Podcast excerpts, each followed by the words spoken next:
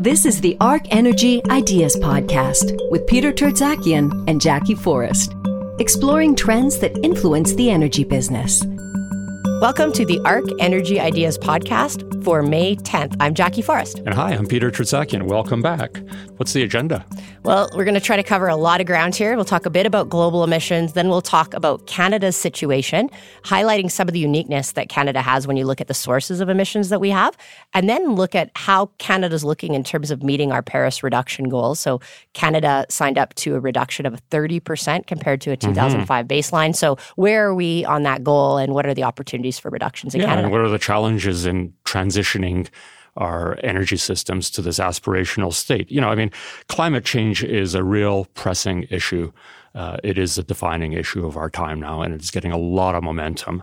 And so we do need to think about how all these energy systems, especially the legacy energy systems, oil, gas, coal, are going to respond.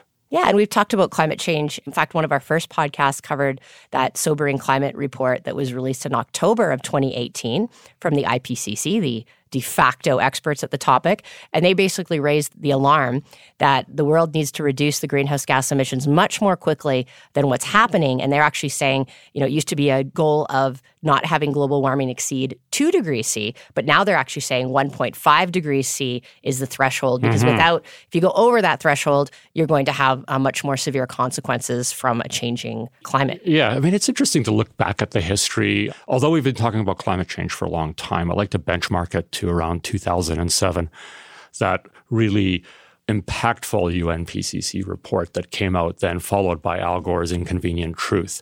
And so, in the intervening dozen years, we're 2019 now, not only is our ability to detect the changes with satellite technology and sensor technology improved, like the ability to understand this problem much better has evolved.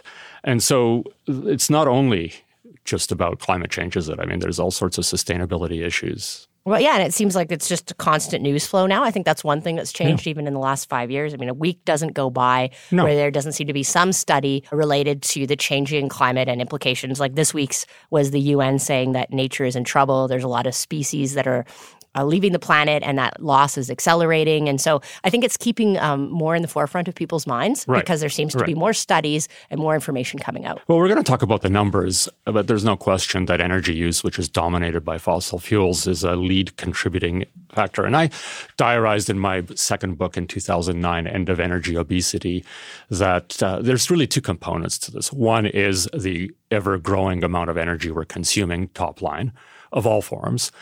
And that growth line is really not sustainable and has a number of sustainability impacts, including climate change. But that the composition of the energy mix is a subset of that uh, of that issue, and really talking about the need even back then for the demand side to start to transition and the supply side, and so on. So, let, should we talk about some of the numbers and, yeah. and what the issues are? Well, first, for some context, I think many people have heard of this 450 ppm mm-hmm. uh, number. This is basically the aggregate amount of CO2 in the atmosphere. And the idea is that you don't want to get over 450 ppm. Now, today. So ppm is like parts per million. Yeah, in so, the atmosphere. So this is the carbon dioxide molecule as a fraction of all the, I'll call it air, which is composed of all sorts of elements. But it's 450 ppm parts per million of CO2 and other gases, which we will get into. There are some mm-hmm. other greenhouse gases, but they're all put on a CO2 equivalency basis. Right. Now, today we're at 410 ppm. But as I had just said, there's this new study that says we don't want to get to just two degrees. Two degrees was aligned with the 450 ppm threshold. Right. Now, with a 1.5 degree threshold, you'd actually only want to get to 430. Now we're at 410 now. We're increasing by two to three a year. Right. So that means in 10 years, we could reach that goal. And that's part of why you're seeing like the Green New Deal and some of these more extreme policy actions because there's this view that you have a 10 year window, right. thinking that you can only get the aggregate emissions to right. that 430 right. level. So the alarm bells are being pulled in earnest.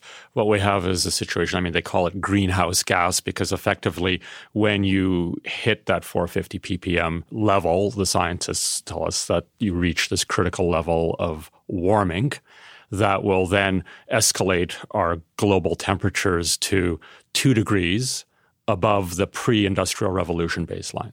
That's right. Yeah. And right. if you only want 1.5 degrees, then you right. only want to get to the 430, right. which gives us even less time to create change. Right. And those incremental temperature changes, small as they are, it doesn't sound like much, a couple degrees, do have major impacts in terms of what's going on in the Arctic and the melting of the permafrost and the ice sheets, et cetera, et cetera. Mm-hmm. And there have been a number of studies. I think that's another part of the news flow, at least in the last six months, I'd say. You know, the U.S. had a very important study called the Black Friday Report that mm-hmm. looked at how's the environment going to change over time because of warming planet. And Environment Canada actually had a report in April of 2019, so fairly recently and one key conclusion was that Canada is warming faster than the global average because our northern areas are warming faster. And they mm-hmm. had quite a few implications in that report, too. So there's more and more information, as you say, coming out in terms of understanding what the implications Yeah, it's are. understanding. And, I, you know, I think we have to make mention that there are many different opinions, but there's now thousands of scientists that are working on this. Each has their view, each has their scenario going forward, and there is a wide range of outcomes. But I think that overall conclusion is that there's no denying that man made climate change is happening. And the level and degree to which it is happening is uh, open to some debate. And that overwhelmingly, we have to address the issue because we can't continue to be putting the greenhouse gases into the atmosphere. And you know, I'll tell you what my personal position has always been. You know, even though I am actually technically an earth scientist, geophysicist, which is the physics of the earth, I've studied this stuff. I even took university courses in climatology as options, so I get it. But you know, there's a lot of uncertainty in terms of the error bars and the outcomes and and so on that go forward. But there's uh, really no doubt in my mind it's it's happening out there, and that we have to uh, work hard to uh, lower these emissions. And uh, it's it's not easy, and it's certainly not easy in this country. No, and we're going to talk about that. Like, what are the emission profiles and where are the opportunities for reductions? But let's talk a little bit about the emissions annually to get one to two more points ppm each year growing mm-hmm. in the atmosphere. We're adding about 49,200 megatons of CO2 per year. To give you a perspective of who's admitting it, China today is about 26% of all of the emissions annually. The US is 13%, and Canada is 1.4%. percent mm hmm So, relatively small amount in the aggregate, but still we have committed to targets like many of these other countries with the exception, I guess, of the U.S., who's talking about pulling out of Paris, but officially has not pulled out of Paris right, yet. Right. And so, you know, I mean, the argument goes that uh, we're only 1.4% emissions and uh, therefore we're not consequential. Okay, you know, we, we can debate that. But here's, here's a bigger thing is, uh, I think, on the positive side, is that, okay, we are, as I published uh, again last week, the influence that we have on the world stage. We are the fifth largest producer of oil and gas in the in the world right now. So what we do is actually consequential. And I think there's a positive story which we're going to come to in terms of how we can and actually how we are actively working to reduce our emissions and make a positive impact in this problem. Mm-hmm. And show leadership. And show leadership. Um, Okay, let's talk a little bit about the makeup of the emissions. Sometimes people talk about CO2. CO2 mm-hmm. is a big part of it. 65% of all greenhouse gases emitted in a year, but it's not the only greenhouse gas. There's methane and nitrous oxide and fluorinated gases. So there are other components. And some of these other components have a different effect on the climate. For instance, methane, which has come under a lot of scrutiny because the oil and gas industry emits methane, but so does the agricultural industry, actually has 70 times more effect on the warming for the first 20 years that it's in the atmosphere than CO2 does. And so some of these other greenhouse gases are very important to address as right. well. Right. So methane basically is natural gas, right? That's right. And for the chemically inclined, what, CH4, one CH4, carbon, yep. four hydrogen molecules, comes from not only natural gas and leaky pipes, but also comes from agricultural sources. Yeah, that's right. Livestock waste, decomposition from landfills, decomposition mm. from wetlands. So there are right, other sources. Right, right. But the oil and gas industry, that's one area where there's been a lot of focus recently because you know that is an area that you can address those emissions without sort of changing what you're doing. So what you're saying is that the methane molecule as compared to the carbon dioxide molecule has what did you say 25 times well the, over 100 years it's anywhere between 28 and 36 depending on yeah. how they measure it but over a 20 year time period it's actually 70 times more effect the methane molecule most of it is actually gone within right. a decade but that, it that's has the a good news yeah the good news so, but it has a greater effect right. for those years than a co2 so molecule from the, from the earth's perspective it's like a much thicker blanket uh, but that it dissipates faster. Yeah. And so the good thing is, if we actually got serious about methane emissions, mm-hmm. we could have a greater effect Much on near term warming. Right. The thing with CO2 is it stays in the atmosphere a really long time. In fact, about half of the CO2 that was emitted in the early parts of the industrial evolution in the UK, the 1st mm-hmm. coal power plants and the coal engines that were were lit up, that half of that CO2 still is in the atmosphere today. So the problem with CO2 is we can make changes in CO2 today, but it's not going to affect the climate for a very long time. Mm-hmm. So methane is actually important and right. some of the other ones as but well. Interestingly, I mean, uh, there's a lot going on here. I'm just, we're going to talk more about Canada in a minute, but it's that actually is probably one of the easiest things to solve, isn't it? I mean, it's kind of low hanging fruit to fix leaky pipes. The methane, yes, yeah. we'll talk about that, especially in the oil and gas industry. And mm-hmm. I think mm-hmm. there's even some opportunities in agriculture as well. Right. Move on to the sources of emissions. So 65%. 65% of all those emissions come from burning hydrocarbons. So right. primarily natural gas, coal, mm oil. Right. And as you know, 80% of all the energy in the world is coming from the uh, hydrocarbons. So it is quite a problem. It's not easy to change. So let's pause there for a second because I think this is a really important point that we've mentioned before. Uh, I use the line actually, fossil fuels don't emit anything. It's people who burn fossil fuels that emit, and they emit 80% of the problem because only actually less than 20% comes in the upstream sector. So, you know, this is why I think that there is a large consumer side bias to this. That's not to excuse trying to improve the upstream, mm-hmm. uh, which we'll talk about. But you know, this is the complexity of the problem because the further downstream you go into the consumer, and downstream into individual consumption habits, that's where in many ways the biggest difference can make, but it's also the differences that can potentially Im- impede your lifestyle, which is why things like end use carbon taxes and things are so contentious. Yeah. So if you could imagine a barrel of oil and all the emissions associated with making that and using it, 20% would come from extracting it, refining it, getting it to right the car. Right, the pump. The pump. The, pump yep. nozzle, basically. And then 80% is actually when you fire up your car and it comes mm-hmm. out of the mm-hmm. tailpipe. So, in order to really address climate change, we ultimately have to stop demanding as much oil. Right. And that's why I get quite frustrated with some of these actions being taken to shut down pipelines or just cut off the supply because that isn't itself well, going to deal with 80% of the problem. No. We should be focused on things that reduce demand, whether it be more efficient vehicles or electric cars or whatever. Yeah, and I know that you know people within the oil and gas industry are a little you know unnerved by that because say well if the demand is going to roll over, which I believe it will sometime in the next 15 years, that oh boy that's a big problem. And i say no it isn't a big problem because you know we're still going to be consuming a huge amount even when the demand side rolls over right? And really the question isn't how much are we going to consume? Uh, the question is who should supply it? Who are the best actors the best producers in the world that abide by the best and most stringent regulations and have the lowest carbon intensity upstream? Those are the people uh, and I'd like to think that Canada's moving in that direction. Those are the the, mm-hmm. the producers that should be supplying this stuff. Yeah, if we're going to need oil, we might right. as well have the oil that produces the less emissions. Right.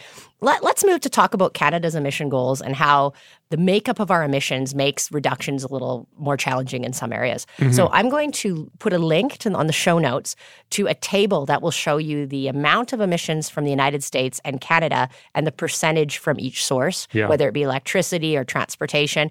And so we're going to use a few numbers here, but you'll be able to look at this table. The reason we're comparing to the United States is it really does highlight a number of unique parts of Canada's greenhouse gas emission profile that are worth pointing out when we think about how Canada can make reduction targets that they've signed up to with Paris. Right. You want to talk about electricity? Because yeah. that, that, that's the place where you know we, we want to move toward greater electrification and it is in the electricity market, the centralized power plants, like the coal fired power plants, that can be swapped out with really no impact on the consumer. I mean, the consumer doesn't know where their electricity is coming from. You yeah, yeah. Like you just have to uh, change the electrons where they're coming from, but the whole infrastructure works the same. People right. do things the same. It's one of the easiest areas to change. It's one of the highest carbon intensity areas, like a coal-fired power plant. And if it switches out in the background, the consumer doesn't even know it happened. And they don't have to change any of their equipment no. or things that use electricity. Right. So this is where Canada and the US are very different In Canada, 11% of all of our emissions come from electricity generation, where in the United States, it's 30%. And so, why is that? Well, the US has a much more high carbon power system. They rely on a lot of coal still today. So, for coal power generation in the US, it's about 30% of all electricity coming from coal power, where in Canada, ours is only 9% coming from coal. And 80% of the power in Canada comes from zero emission sources. Well, yeah, I mean, this is the thing is it's a good news, bad news story. I mean, 80% is zero carbon. Why? Because we have so much hydro. Right? That's right. That's, That's why Canadians, instead of saying they have a power bill, they say, "Can you check out my hydro bill?" Yeah, if you're in yeah. BC or, or, Quebec, you say, "Where's your hydro bill?" Why? Because in those two provinces, almost 100% of your electricity comes from hydro, and it's zero emission. And you know, contrast that with Alberta, Saskatchewan, where we have a high concentration of our electricity generated by fossil fuels, coal, and natural gas. And you know, this leads to the issue of what geopolitics right? Geo meaning geography, politics, we know what that is. so, geopolitics is understanding the differences in the geographic regions. We in Alberta and Saskatchewan grew our society over the last 100 plus years by virtue of what was underneath our feet, which was coal and natural gas fire generation. BC, Ontario, Manitoba, places like that grew up on hydro, right? Now, today, we're asked as a country as a whole to reduce our emissions from electrical power, well, guess where it has to come from? It has to come from Alberta, Saskatchewan, dominantly. A little bit in Ontario. It's uh, actually they've they've they've removed a fair bit of it. Mm-hmm. Some in the Maritimes, but they're a low population, uh, much smaller economy. So the bulk of the focus is here. Yes, exactly. And to give it a perspective of you know, for many countries, they look more like the power system of the United States, where thirty yeah. percent or so of all their emissions are coming from electricity. To put it in perspective, if the US was going to commit to their Paris target, which maybe they will again, depending on who gets mm-hmm. reelected, they can't actually officially pull out of the Paris Agreement until a day after the next presidential election. So, still to okay. be determined if they're going to pull out. But if they could go to zero carbon electricity, or even maybe 80% like Canada, that would get them most of the way to their Paris target. Right. So they don't have to make any other changes yeah. that are difficult. They yeah, can no just changes substitute. at the consumer level, as we said before. Yeah, right? yeah, they can substitute out. Now I know there's limited options yeah. for zero emissions, but let's say they went all nuclear and renewables and storage, they could actually make their target just focusing on the power. Where Canada, if we were to switch out our coal power plants in Western Canada all for natural gas, which is you know the plan. I know we're doing more renewables but just mm-hmm. for for calculations let's say that that would get us 15% of our paris target. Yeah so, this is a problem. This is a problem. I mean as i said it's a good news bad news. It's a good news that we're already 80% decarbonized in our electrical grid. Uh, but it's the bad news is, is that the opportunity to do centralized I would call it low hanging fruit substitutions of coal into renewables. So, you know, this is uh, this is a major difference between ourselves and other OECD, basically the wealthy countries in the world, the most industrialized countries in the world. Not only that, but that it is geographically not equal here in this country. In other words, we have polarization because the bulk of that centralized swapping out has to come from here. Mm-hmm. That's right. right. right. Now, another difference, talking about not having equal across the country, is industrial emissions. So, Canada, 42% of all of our emissions come from industry, where in the United States, only 22%. Right. So, we're about double uh, what the United States is. And where are industrial emissions coming from? They're coming from refining, steelmaking, petrochemicals, manufacturing. And in the case of Canada, a lot of them are coming from oil and gas production. Right. How um, much is that? What is that like? Well, just oil and gas alone is about 60% of all of those emissions, about 183 megatons, uh, is coming from our oil and gas sector. And our oil and gas sector is still growing the production. And so the emissions have been on the rise. Okay, so let's pause because there's a lot of numbers being thrown out. So, out of all the emissions that Canada produces right now, how much is in the industrial section as a whole? 42% of all. 42% of all. And of the 42%, 60% comes from oil and gas. That's right. Which is dominantly oil sands would well, you say? You know, actually, about half of those emissions come from oil sands, and half come from the non oil sand side okay. of the industry. Right. Around okay. that. Okay. So that's why the focus is so much again. You know, we talked about electrical power being focused here. Now, by virtue of where our how our economy has grown in the West, mm-hmm. uh, we have to also cut in the industrial section, which is dominantly here. Right. So- and we're still seeing increases in our Yeah. economy. In fact, the Canadian government just released, uh, we're, we're all talking about 2016 numbers, which seems a bit odd, but that's how Right. lagged the data is. But we just got 2017 numbers and Alberta Right. emissions went up. Right. Most of the rest of the country had flat to slightly declining emissions. And part of that is Right. because we're still growing our production of oil and gas. Right. But I, I think it's really important for our listeners to recognize that the geopolitics, you know, the polarization that we're witnessing in this country right now is largely a function of the geography and the geology, right? I mean, if you look at the pattern of industrialization in the Western world over the course of the last 300 years, and even what you see today in terms of emerging economies, the first energy source you use is the cheapest one that's underneath your feet, right? Then you grow your economy and your entrenched energy systems evolve accordingly. Then all of a sudden you have some existential or environmental threat or some other issue. And then you realize, okay, how am I going to fix this issue? It's tough, Mm-hmm. right? Because this is what's entrenched in the way that you evolved over the course of the last hundred years plus. Yeah, and it's a bit broader because not only do we use it to supply our own energy needs, but we've created a business of exporting it to oh. other countries. So we export most of our crude oil. And and we're not unique. If you look at the United States, by the way, I said that their industrial emissions are half of ours, but I expect, you know, that's 2016 data. Yeah. So by the time we get 2019 data, I expect their industrial emissions will be up quite a bit because they've been really growing their oil and gas production. As Huge. many we've talked about it on the yeah, your podcast Permian, your before, Permian right? visit, yeah. Yeah, so I mean, they've increased since 2016, when the latest inventory data is, they've increased their gas production 14 BCF per day. That's like almost equal to the Canadian industry Right. altogether. Right. And oil production, 3 million barrels a day. That's almost equal to the oil it's, sands. it's just ridiculous. We took oil sands production growth to zero to where it is today. I mean, it's it's taken the bulk of it is in the last 20, 25 years, and they did it in the span of what three, Three four- years. This is three years of growth. So I'm just saying that their industrial emissions are going to go up. They and they, you know, I talked about them having the opportunity with the power, but they are going to see growth in in because of their oil supply growth, and that's a bit of what we're seeing now. The opportunity, though, in Canada is there is some low hanging fruit here in terms of reducing Well, sure. our oil and gas emissions. And one of the best areas we talked about methane or a bit earlier, but we have about 45 megatons. And to put it in perspective, our Paris goal is to reduce by about 200 megatons from today. So a quarter of our goal could be done, but if we could get rid of all our methane emissions upstream.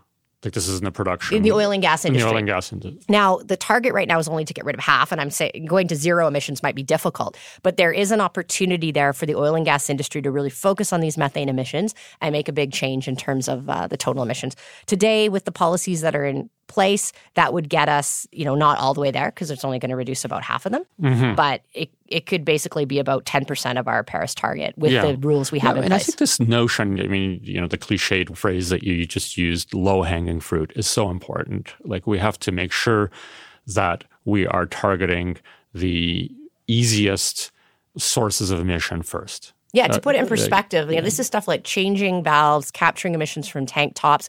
It's not like technology doesn't exist to do these things. Right. And we can continue doing the economic activity of producing oil and gas. We don't have to change our economy, but we can just make sure that we don't Right. have this methane. And most of these emission reductions are in the range of $20 or $30 per ton or less. The point is that these are not the most expensive things to go after. They don't have to change our the makeup of our Yeah. economy. Well, and, they, uh, importantly, they don't affect the end consumer. yeah. And so, like I said, methane rules could be 10% of our 2030 Paris target. I actually expect, you know, the government has a plan right now to reduce by 45% by 2025.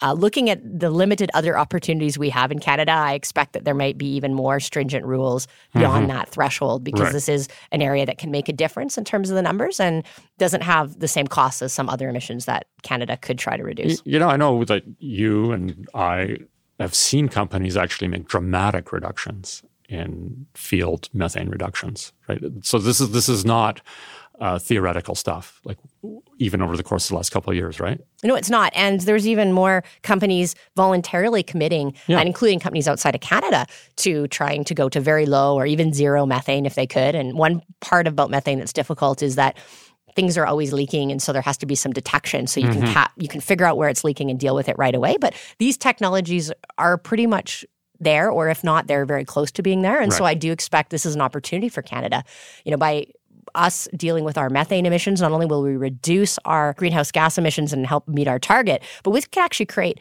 economic growth for Canada. Because if we get really good at this, why can't we export this to other countries that will also right. be looking at this as one of the low hanging fruit for yeah, addressing yeah. their emission targets? You know, I recently gave presentations to both the wind and the solar industry associations here in Canada. Said, you know, your biggest opportunity actually is here in Alberta and to a lesser degree in Saskatchewan.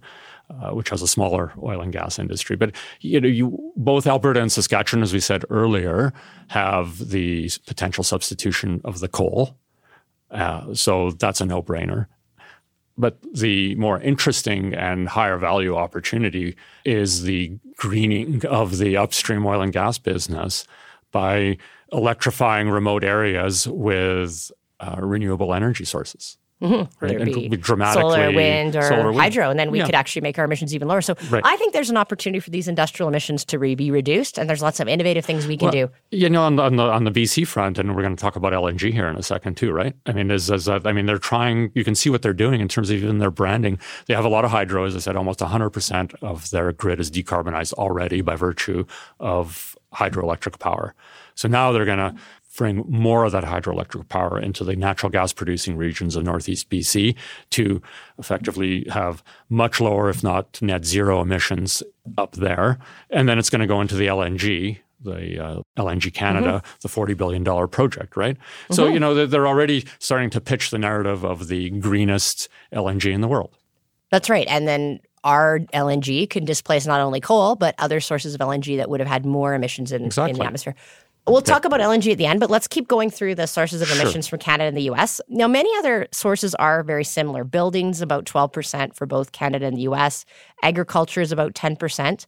That's from the methane associated with agriculture as well as land use and application of fertilizer creates GHG emissions. So there's like the bovine flatulation. I don't know. I don't know that technical term actually. like cows farting. Yeah, yeah okay, that's you got the term. It, yeah. Okay, so then the other piece is when we have cattle, they also change the land use quite a bit. Sure. So that's another effect that comes from agriculture. U.S. transportation is a bit higher than us, but it's similar, 28% for driving around versus 24% in Canada.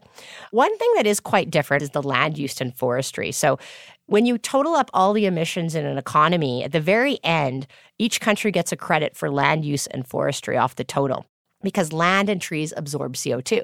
So if you have more land and trees absorbing CO2, you get a credit sure. for yeah, that. The lungs of the earth, right? Yeah. And, and this is one thing that's it's quite different between Canada and the US. And I kind of scratch my head a bit. So on an absolute basis, they get almost 20 times more credit for land use than we do. So the, the, basically they're getting credit for more trees. Yeah, except our land area must be uh, bigger than yeah, the Americans. We have lots of trees right. too. Yeah. Yeah. So I did some digging into this and I've been told it's because there was a historical baseline that was made mm-hmm. and that you only got credit from changes from that point and the Americans made more changes than we did. Yeah. But to me, that seems like an opportunity that we could look at land use and planting yeah. trees and maybe lobby the the UN and whatever agreements that we're in. You know, I'm not privy to all the negotiations, but it strikes me from looking at the situation and our discussions that we should be getting more credit for our quote carbon sinks. In other words, the ability to absorb carbon based on our, again, geographic extent of our foliage. Mm-hmm. We yeah. have a huge boreal forest. We have lots of wetlands. And if we could do things to um, help restore them or make them larger or not mm. have them go away, that should all get credits. To give you an idea, like this nature based solutions and conserving of land can make a huge impact on the greenhouse gas emissions. I'm going to reference a paper which I could put a link to in our show notes. Nature Conservancy mm-hmm. released a report a couple of years ago, and it basically said the world could get 37% of the way to meeting the Paris goals for less than $100 a ton. We talked about the price mm-hmm. of that just by using land and forestry and things like that. So just reforestation, right. changes to agriculture, restoring wetlands that hold CO2. And so there's a huge opportunity here, not just building equipment or changing power plants, in using nature right. to so planting more trees. I know some of the the multinational oil companies are looking at that, right, where they're basically trying to get closer to net zero emissions in the upstream by planting trees in places like the tropics where trees grow fast and they absorb a lot of CO2. Yeah, Eni actually committed to being net zero by, I think it was 2030. Mm-hmm. And it was a combination of dealing with the methane, that right. we just that, talked that's about. The, that's the Italian national oil company. Yeah, that's right. Yeah. ENI. And then also tree planting. They're going to plant an area the size of New Brunswick in Hmm. Africa and get credits for that. And Yale um, just put out an article. It's very interesting that said the world, if they could plant 1.2 trillion trees, they could cancel out 10 years of CO2. 1.2 trillion. Okay, but that's a lot. Okay. Well, today we have 3 trillion trees. Okay, right. So it is a lot. But Do you ever have a said- summer job planting trees? I mean, yeah. Apparently, they're going to get drones to do it in the future. So Okay, maybe we can do it more efficiently. But basically, they were saying that this can be done without impacting forest space, with existing forest space. No need to use urban or agricultural land that we Right, use today. right. So they think it's doable. So I just think this is an opportunity for Canada to really uh, dig into what we can do. Well, I mean, the terms of- point is, is that nature-based solutions such as tree planting and land conservation, et cetera, et cetera, can help a lot. That we should try and get credit for it and encourage that kind of thing because we have a lot of land and one of the lowest population densities in the world. Let's go then to how Canada is doing in meeting the Paris Agreement. So, in January 2019, Environment Canada issued a report talking about our progress towards meeting this goal. And they have a reference case, which is basically everything we've done already, which is basically the methane rules mm-hmm. and the rules to get rid of coal fired power plants over time they basically project that Canada could actually not really change much from today. We'd be pretty flat from where we are now to 2030 if we didn't do any other actions. And that kind of makes sense, right? We talked about methane could be 10% of reduction and the power plants could be maybe another 15, but we're still growing our industrial emissions. Right. So I would agree if we don't do anything else, we're probably very flat and we're not going to get very far towards that goal. hmm hmm Not without actually cutting into, said, the sort of the, the end consumer, broad societal behavioral issues. Right. And so the government has, has future policies that they are working on today that they believe will actually get us to the goal. Mm-hmm. So basically, they expect a fair amount of emissions will come from the pan Canadian framework, which is basically the carbon price. That's Yeah. $50 per ton that's being implemented. They have a clean fuel standard. They're putting in new building codes.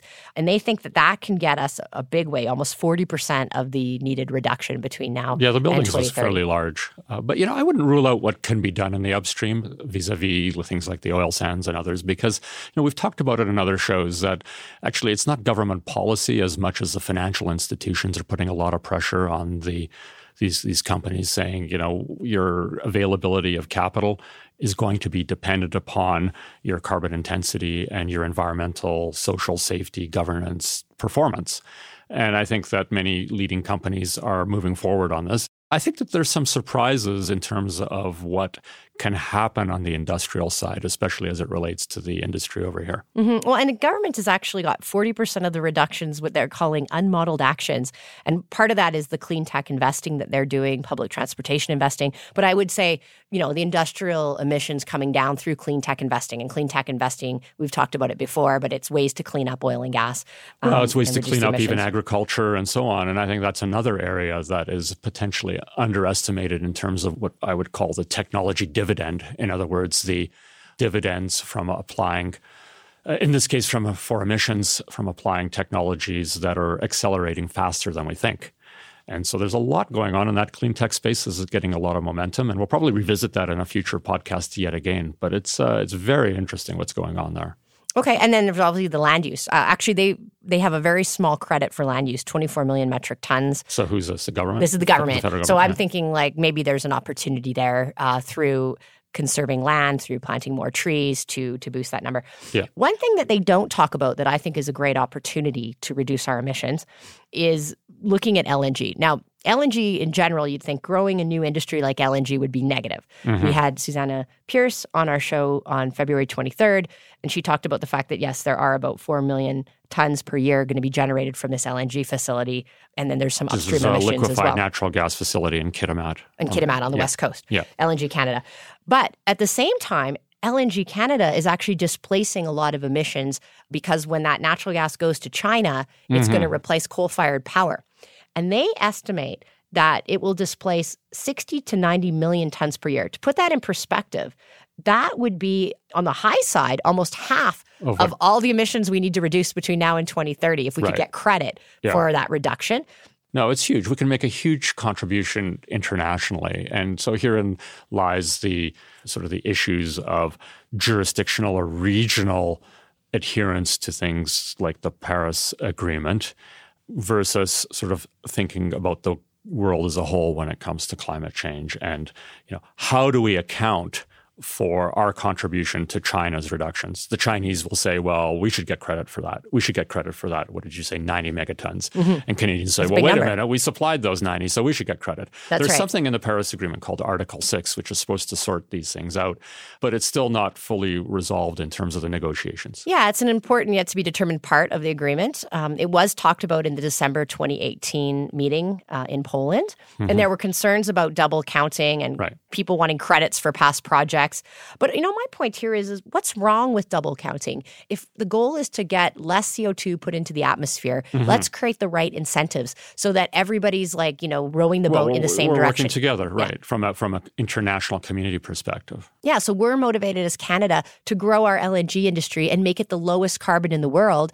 And that provides supply that will displace coal faster than if we weren't motivated. Right. Because today, to be honest, you know the discussion in Canada, the worries about increasing the emissions are such that people don't want to grow uh, some of these industries, which would have a benefit if you looked at it on a global scale. Yeah, I mean, if you think about it, if we can actually work constructively towards solutions that are upstream in the oil and gas business to go hopefully even to net zero emissions or even absolute zero in some instances uh, of some of these producers, and then you can displace high carbon intensity fuels like coal in other parts of the world, then that's a really a win-win situation, not only for the countries that are working together, but also for the planet as a whole. And, and back to that tree uh, planting, it is actually quite a bit uh, more economical to plant trees in tropical areas. They grow faster, they absorb more carbon.